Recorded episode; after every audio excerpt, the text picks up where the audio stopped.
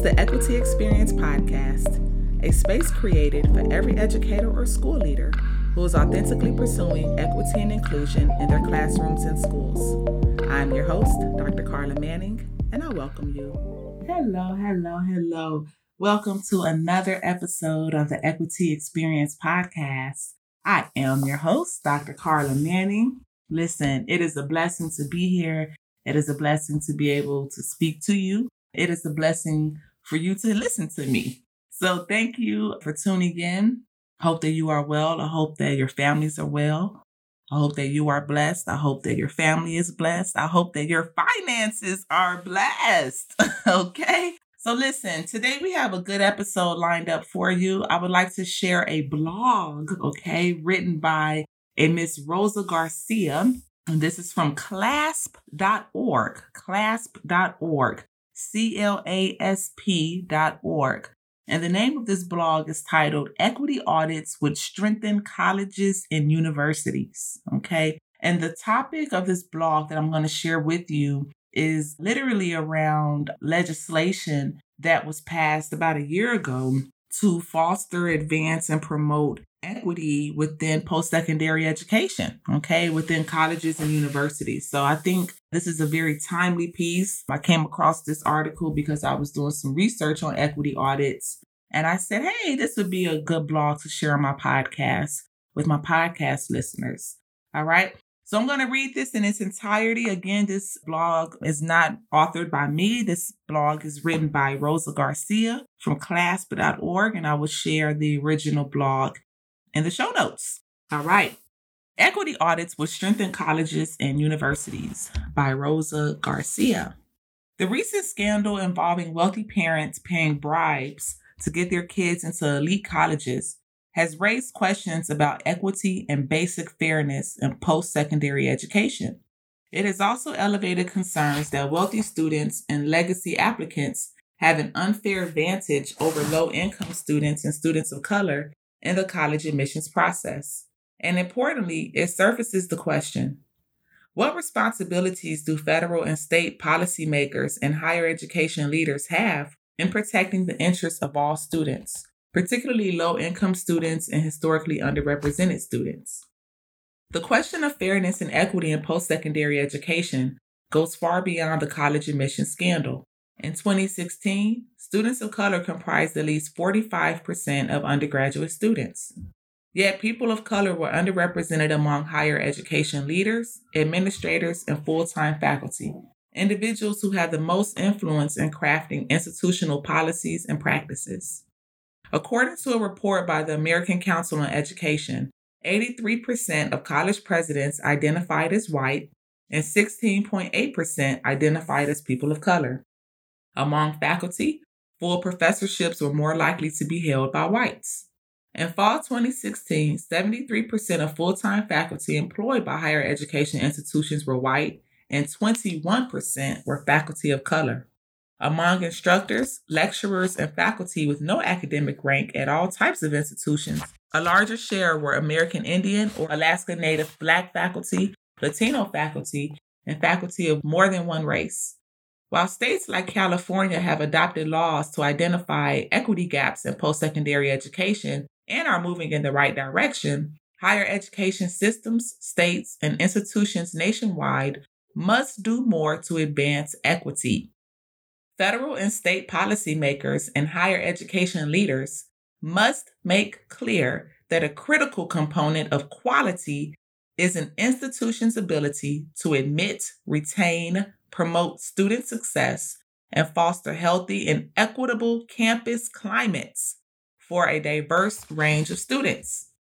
One bill that merits serious consideration is the College Equity Act of 2019, introduced by Senator Brian Schatz, Democrat from Hawaii, and Representative Donna Shalala, Democrat from Florida.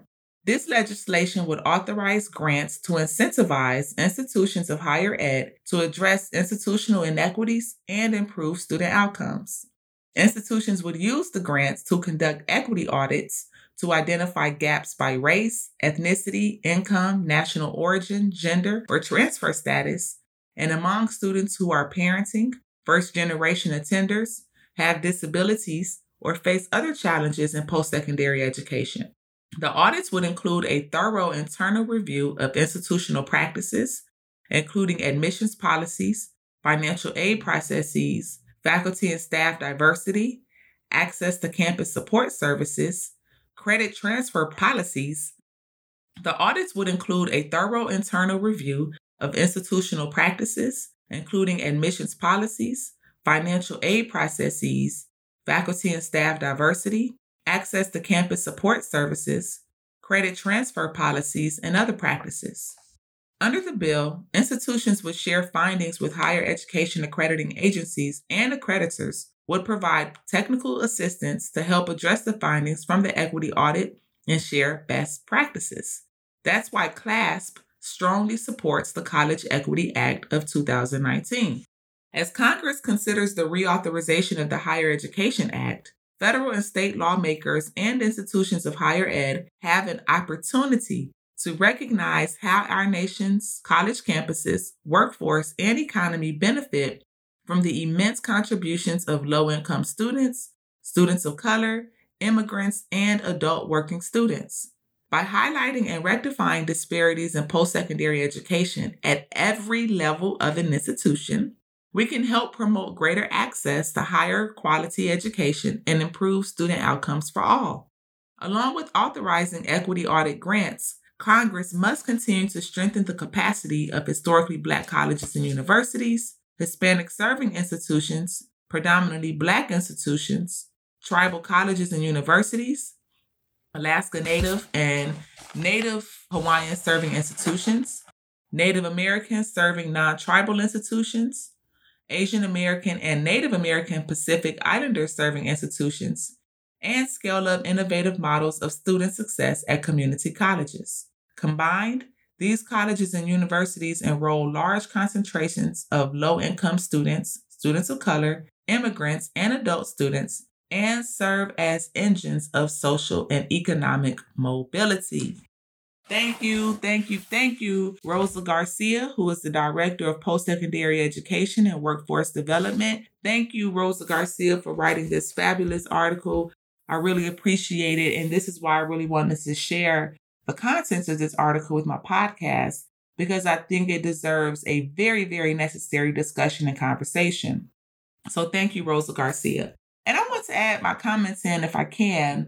One thing that I think we need to really think about in terms of educators, school leaders, policymakers, community organizers, so on and so on, is how we are fostering equity within an institution writ large whether that institution is a K 12 institution, whether that institution is a higher ed institution. And how are we really understanding, defining equity, number one? And then how does equity really show up in the policies and practices of the institution, number two? And then also, how is equity perceived by the students and the key stakeholders, right? So, in other words, the people who are receiving the education, okay, the customers, if you will, quote unquote, the customers being the students, the people who are receiving the product of the institution, how are the students perceiving equity to be at their institution? What is the climate and culture like of the institution? And I think an equity audit would serve as a great tool for an institution to identify how equitable they are. Okay. And right now, I think a lot of K 12 school districts and higher ed institutions are beginning to think about the seriousness of equity audits. And that is really an entire podcast in itself. That is another episode in itself to really break down what equity audits are. In a nutshell, an equity audit is a way of identifying gaps, disparities, gaps, disproportionalities in terms of race, gender, socioeconomic status, national origin, language, so on and so on. But really looking at how an institution is promoting equity within its policies, within its practices, and what does that look like with the data? All right. So I wanted to share this podcast with you because I want us to begin really having these conversations, uh, particularly for those of you who are listening who serve in the higher ed space whether you are a faculty member, whether you are a higher ed administrator, perhaps as a dean, perhaps as a provost, perhaps as a university president or chancellor. How are we fostering equity within our higher ed institutions? And are we using equity audits as a way to identify racial disparities and other sorts of inequities that may be happening? Okay. So, thank you for listening. Thank you for tuning in to this episode of the Equity Experience podcast.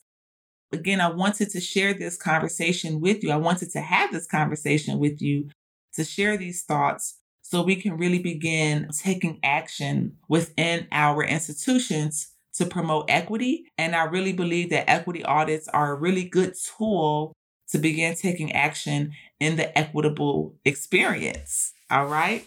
So, Thank you for tuning in to another episode for this podcast. Thank you for listening. I am your host, Dr. Karla Manning. Be well and be blessed.